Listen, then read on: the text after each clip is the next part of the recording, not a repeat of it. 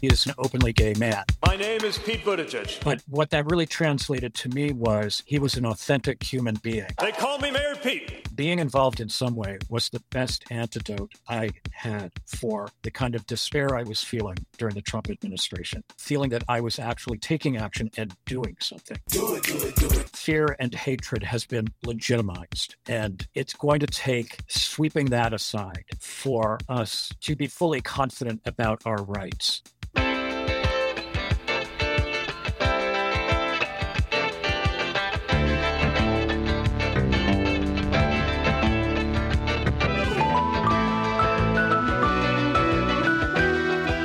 Welcome to This Way Out, the international LGBTQ radio magazine. I'm Lucia Chappelle. Mexican marriage equality spreads to Tabasco and Edomex. Russian lawmakers consider no promo homo for adults. And Pete Fanboy promotes U.S. elections participation. Those stories and more this week because you found this way out.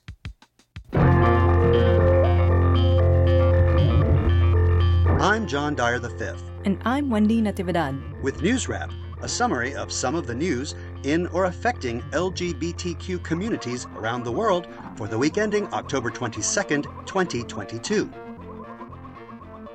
Civil marriage is now open to queer couples in the Mexican states of Tabasco and Estado de Mexico, or Edomex.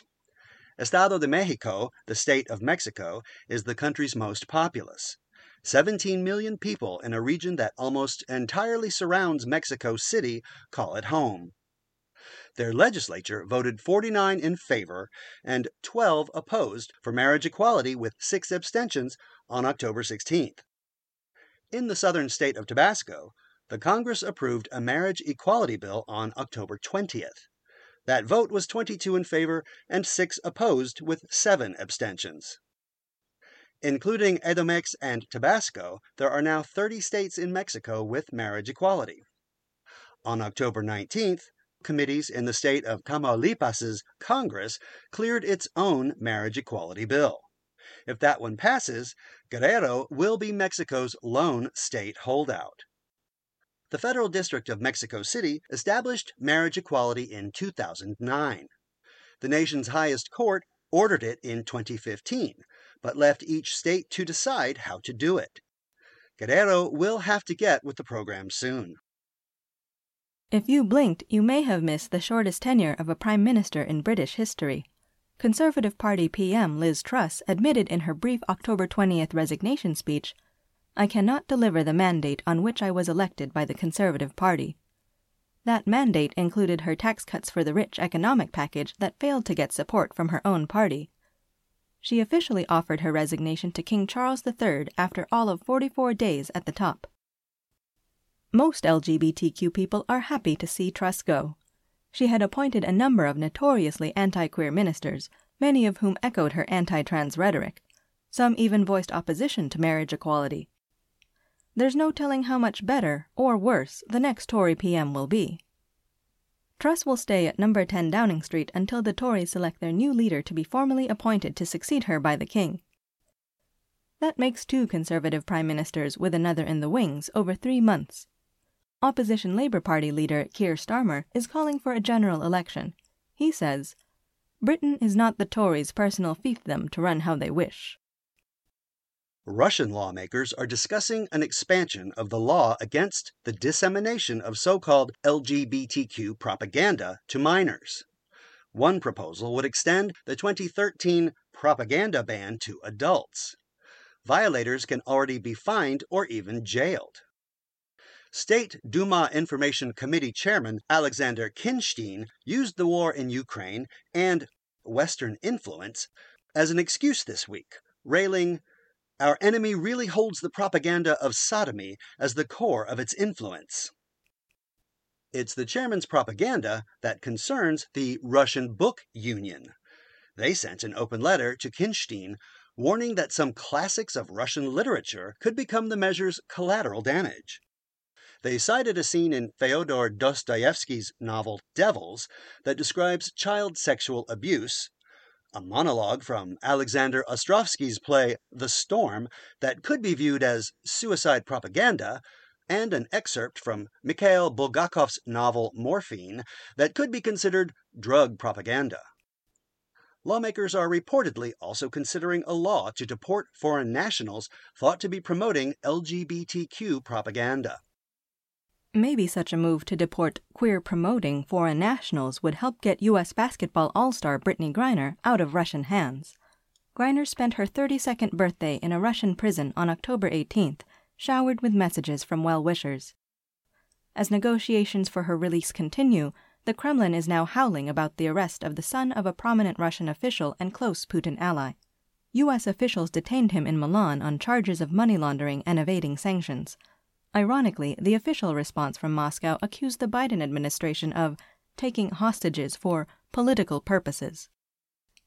White House Press Secretary Karine Jean Pierre refused to speculate when asked if the U.S. was upping the ante for a prisoner exchange that would include Griner and former U.S. Marine Paul Whelan, who's serving a 16 year sentence in a Russian prison on trumped up espionage charges.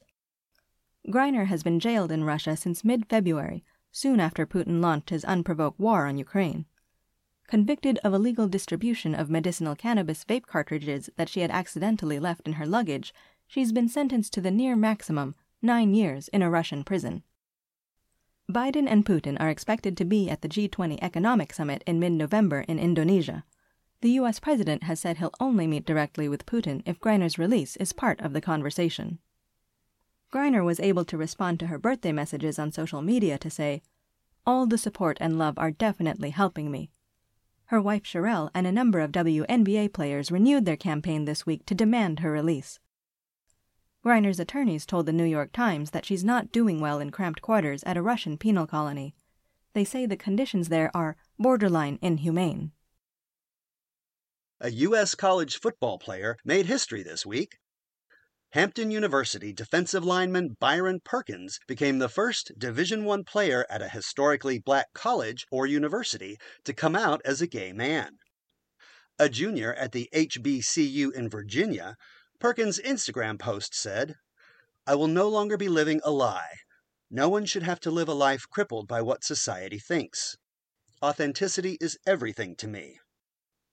Perkins told Outsports.com in an exclusive interview that his coaches have been supportive and that the reaction from teammates has been mostly very good. He declared, I want people to know they can be themselves. It's about that kid who's going to see this and think he can be himself too. High profile U.S. Republicans are not in the policy closet ahead of the crucial midterm elections on November 8th. They've already promised to push for a national abortion ban and to gut the vital social safety nets of Medicare and Social Security. This week, 33 Republican members of the U.S. House signed on to a bill to nationalize Florida's infamous Don't Say Gay law. Louisiana Republican Mike Johnson is sponsoring the measure to ban federal funding of LGBTQ inclusive instruction for students under the age of 10 in U.S. public schools. The Florida law is so vaguely written that teachers at every grade level in that state fear repercussions if they allow any discussion of LGBTQ identities in their classrooms. No Republican proposals will see the light of day unless they win legislative majorities in the midterm elections.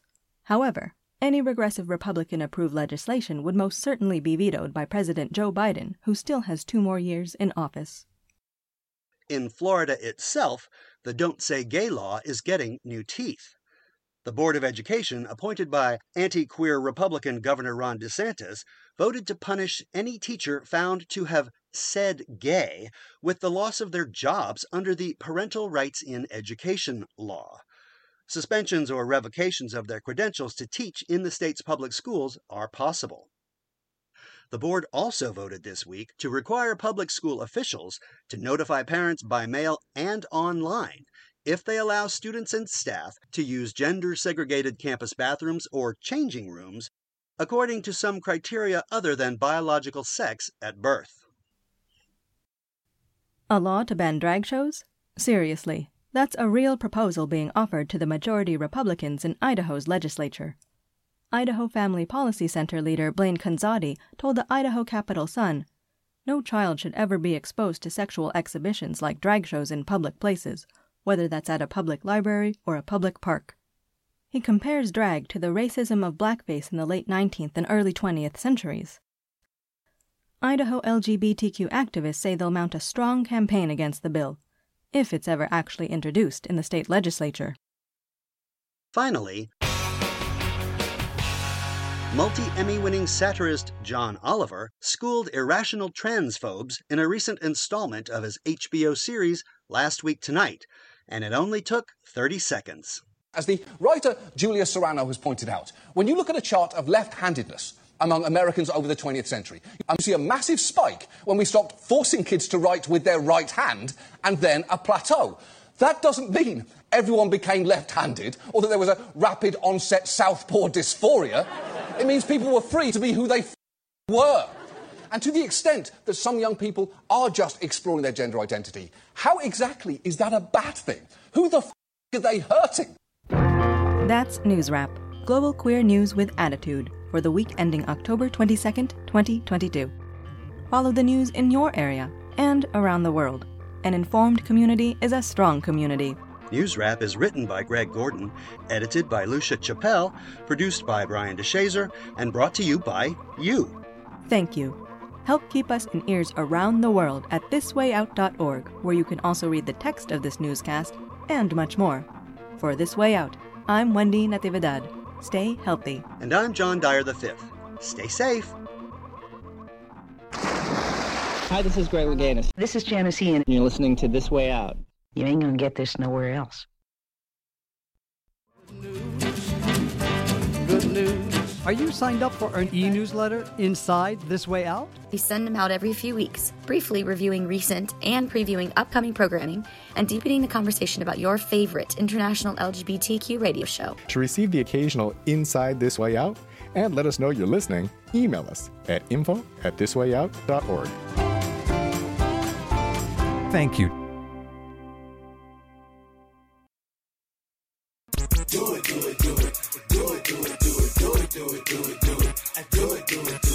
From Ukraine to the USA, democracy is on the line. Campaign fever and electoral fears are rising in the land that's always been thought of as the beacon of democratic participation. It's as exciting as it is scary for Paul Mason Barnes, the author of Paul for Pete Politics, Theater, Life, One Man's Adventures, or How I Became a Septuagenarian Fanboy. Barnes talked with Out in the Bay's Eric Jansen about his passion for the process and the candidate who lit his fire. My name is Pete Buttigieg. They call me Mayor Pete. I'm a proud son of South Bend, Indiana, and I am running for President of the United States. The horror show in Washington is mesmerizing, it's all consuming. But starting today, we're going to change the channel. What got you so fired up about Pete Buttigieg? Well, first of all, I think elections are in many ways about contrast. And after Hillary Clinton won the popular vote but lost the electoral college vote and Donald Trump became president, I was just plunged into a kind of ongoing pit of despair that only grew worse over his administration, and especially over those first two years until we began to get into the Democratic primary. And suddenly, Pete Buttigieg declared his possible interest in running for the Democratic Party nomination. And he provided such a distinct contrast to what was in the Oval Office that that really reached out to me part of it, of course, had to do with the fact that he is an openly gay man. But what that really translated to me was he was an authentic human being. One of the things that was puzzling to me was some early reaction and maybe late reaction from from the gay community about him not being gay enough, whatever that means. I think it was a gay columnist in the LA Times who described Pete as palatable.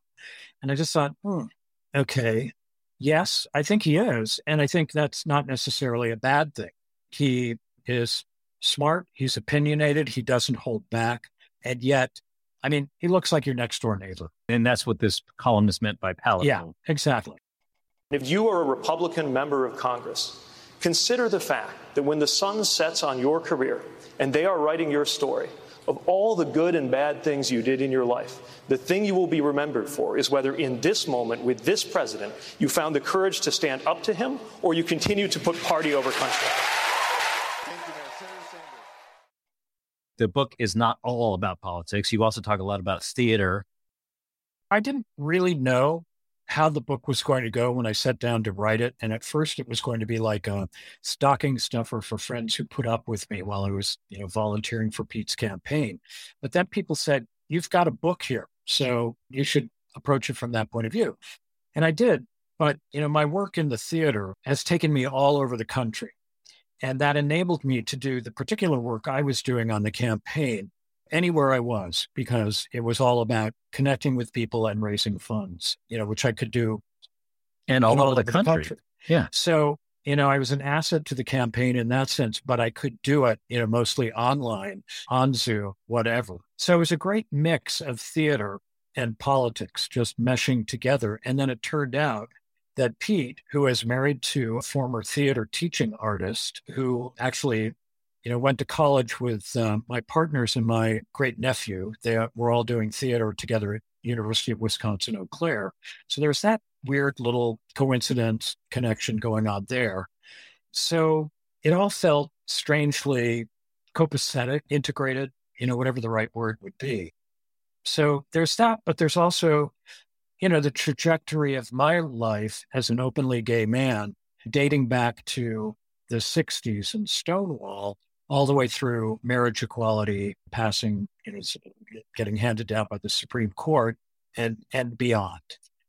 In the book, you also get into your long relationship with your husband, Jim, right? Yeah, we met uh, here at the Oregon Shakespeare Festival in 1975. We've been together 47 years, and it's you know always been a very challenging and wonderful relationship because we are two non-traditional guys having careers in non-traditional fields. And so that's called for you know, a lot of non-traditional thinking and just playing by our rules and not adhering to anybody else's rules except our own. And you know, one of our major rules has been we always say yes to each other's opportunities. Separation has always been a part of the relationship. It's just been a feature of it because of the kind of work we do.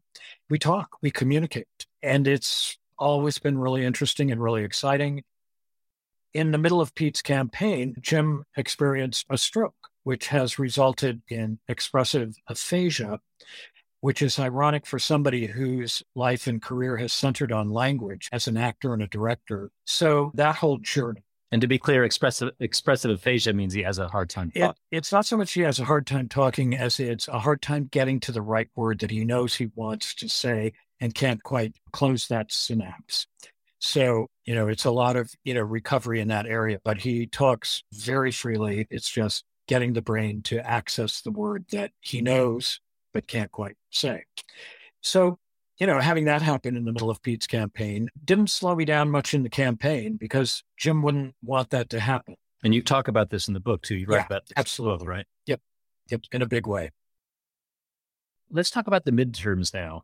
First of all, how important or crucial do you see these particular midterms coming up? Oh, I think they're really crucial up and down the ballot. And I think, you know, starting locally with school board elections, which are getting really scary, city council elections, which are getting really scary, all the way up to, you know, gubernatorial races and senatorial campaigns and the House of Representatives.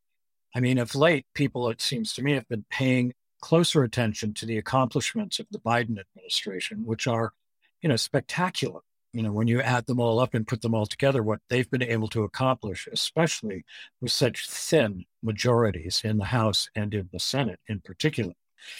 And so there seems to be, you know, a kind of wave that's beginning to happen that gives us hope that we're going to hold on to the Senate, possibly even increase the majority there, and maybe not lose the House in the way that it's been predicted for the last two years it's possible we might hold on to both. So it's crucial that people get out there and vote. You know, it's the one opportunity we have to truly make a difference.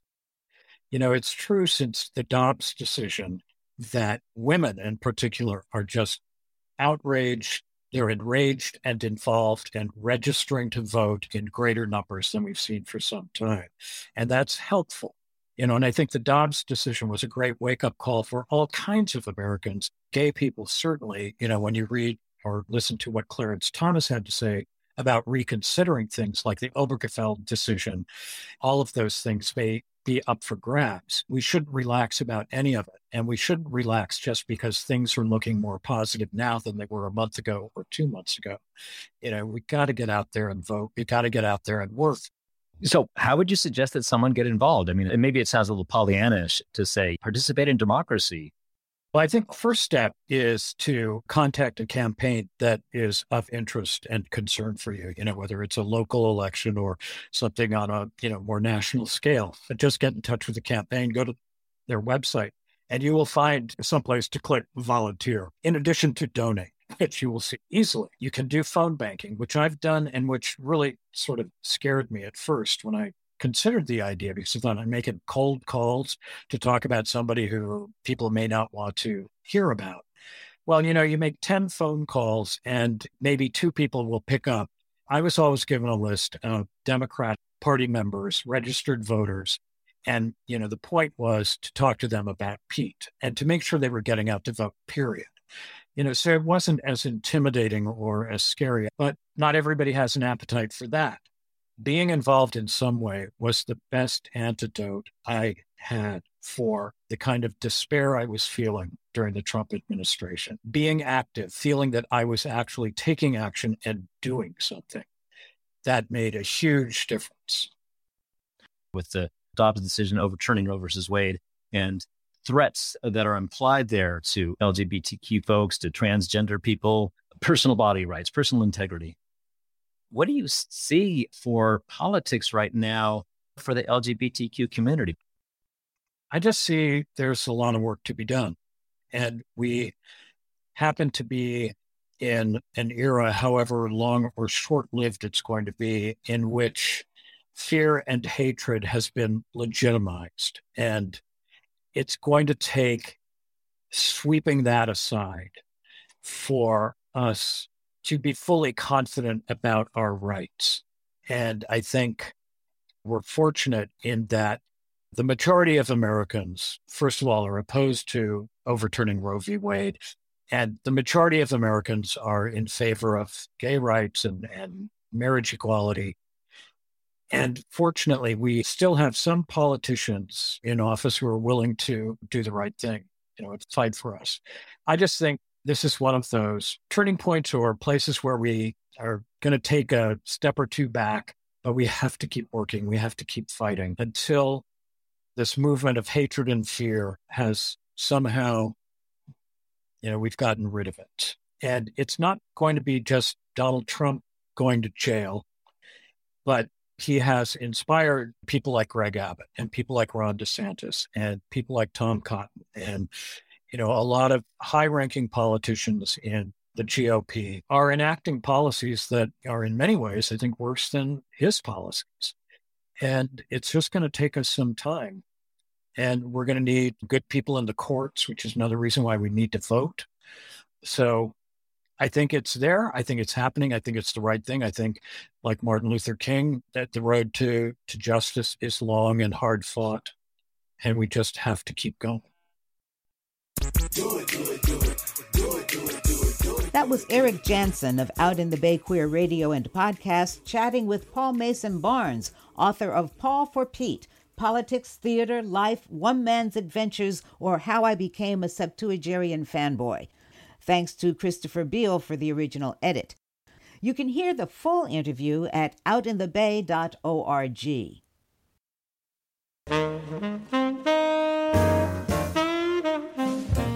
This Way Out is supported by contributions from our listeners. Some give a little each month, some make a larger annual contribution. More information and a link to give are online at thiswayout.org. Thank you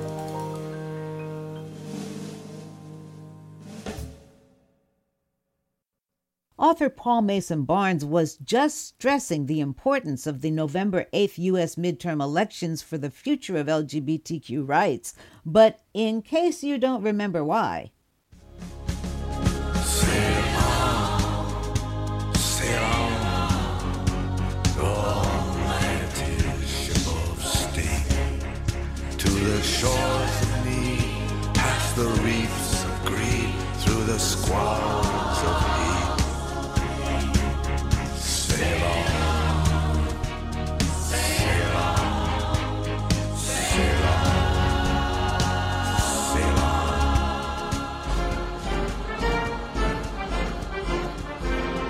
MAGA forces are determined to take this country backwards. Backwards to an America where there is no right to choose, no right to privacy, no right to contraception, no right to marry who you love. Notwithstanding those folks you hear on the other side there, they're entitled to be outrageous. This is a democracy. The president bears responsibility for Wednesday's attack on Congress by mob rioters. U.S. House of Representatives Republican Minority Leader Kevin McCarthy then. He should have immediately denounced the mob when he saw what was unfolding. And now. Answer me this question. I see the disinfectant knocks it out in a minute. And is there a way we can do something like that uh, by injection? Is America better off today than they were two years ago? I will totally accept the results of this great and historic presidential election if I win. Fellas, I need 11,000 votes. Give me a break. MAGA Republicans don't have a clue about the power of women. Let me tell you something. They are about to find out. Oh, oh yeah. Oh yeah. Democracy is coming to the USA. The Queer Media Watch organization GLAAD has also released a pair of Get Out the Vote ads. Do you want to meet a family with a transgender kid? Here we are. There are some politicians who are trying to tear my family apart simply because my son is transgender. Trans kids don't have a political agenda. They are just kids. They just want to be left alone. They have the same hopes and dreams and deserve the same equality as your child does. My family's just like yours. We love our kids unconditionally, and we will never stop fighting for them. When the Supreme Court overturned Roe versus Wade, we both looked at each other and said, I think our family could be at risk. When we fought for marriage equality, we never thought that we would be at risk of having it taken away. Walking down the aisle was very special and something I never imagined would happen for me. We can no longer take for granted the rights that we thought were our protections. And marriage equality could be next. Stand with us. We all have to turn out to vote. Make a plan to vote before Election Day. It's important for all families.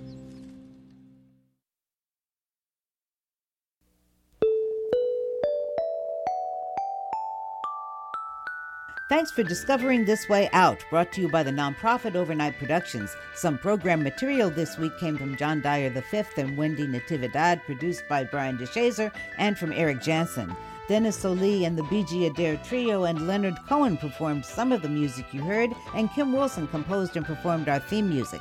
This Way Out acknowledges the support of John Beaupre and Richard Merck and Brad Payton of Silicon Valley. Listener donors make this program possible. Thank you. Look for This Way Out Radio on social media, email info at thiswayout.org, or write to us at P.O. Box 1065, Los Angeles, California, 90078, USA. For coordinating producer Greg Gordon and the entire This Way Out crew, I'm Lucia Chappelle. Thanks for listening online at thiswayout.org and on KMUN Astoria, Oregon, 3CH Woodland, Victoria, WHYS Eau Claire, Wisconsin, and a wide array of community terrestrial and internet radio stations around the world, including this one. Stay healthy, stay safe, and stay tuned, y'all.